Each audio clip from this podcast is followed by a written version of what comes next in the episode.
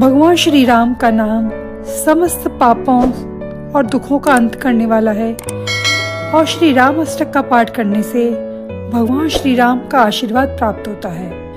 तो भगवान श्री राम का ध्यान करते हुए आरंभ करते हैं श्री राम अष्टक। मैं सदैव प्रार्थना करती हूँ कि राम,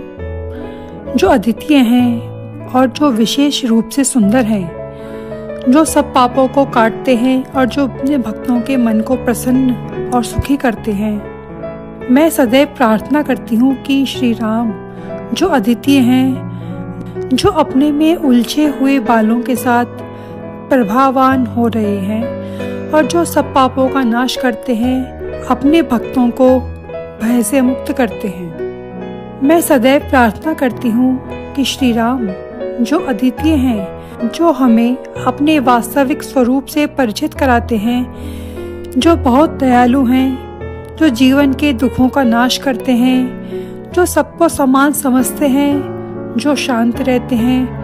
जो सब अच्छा करते हैं। मैं हमेशा प्रार्थना करती हूँ कि राम, जो अद्वितीय हैं, जो स्वयं में ब्रह्मांड के दर्शन कराते हैं, जो बिना किसी नाम के सत्य हैं जो निर्विकार हैं और जो व्याधियों और पीड़ाओं से दूर हैं, मैं हमेशा प्रार्थना करती हूँ कि राम अद्वितीय हैं, जो संसार से विलग हैं, जो किसी प्रकार का भेद नहीं देखते, जो अत्यंत सरल हैं, दर्पण के समान बिल्कुल स्पष्ट हैं, जिसे रोग नहीं होते और जो सदैव सत्य के साकार रूप में स्थित रहते हैं। मैं हमेशा प्रार्थना करती हूँ कि श्री राम जो अद्वितीय हैं, जो इस भवसागर को पार कराने वाली नौका है, जो सभी प्रकार की देहों में समान रूप से प्रदीप्त हैं, जो सबका भला करते हैं और कृपा करने वाले हैं। मैं सदैव प्रार्थना करती हूँ कि श्री राम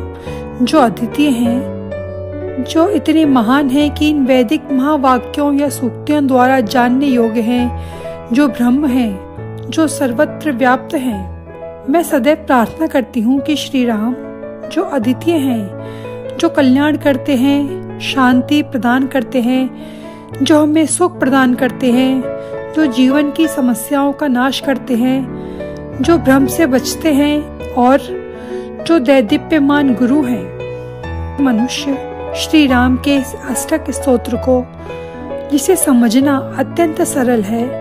और जो अच्छे कर्मों को जन्म देता है से ऋषि व्यास ने लिखा है, वो पढ़ता या सुनता है, उसे ज्ञान, धन, सुख और असीम प्रसिद्धि प्राप्त होगी और अपना शरीर छोड़ने के पश्चात उसे मोक्ष की प्राप्ति भी होगी। इति श्री व्यास विरचितम रामाष्टकम संपूर्णम।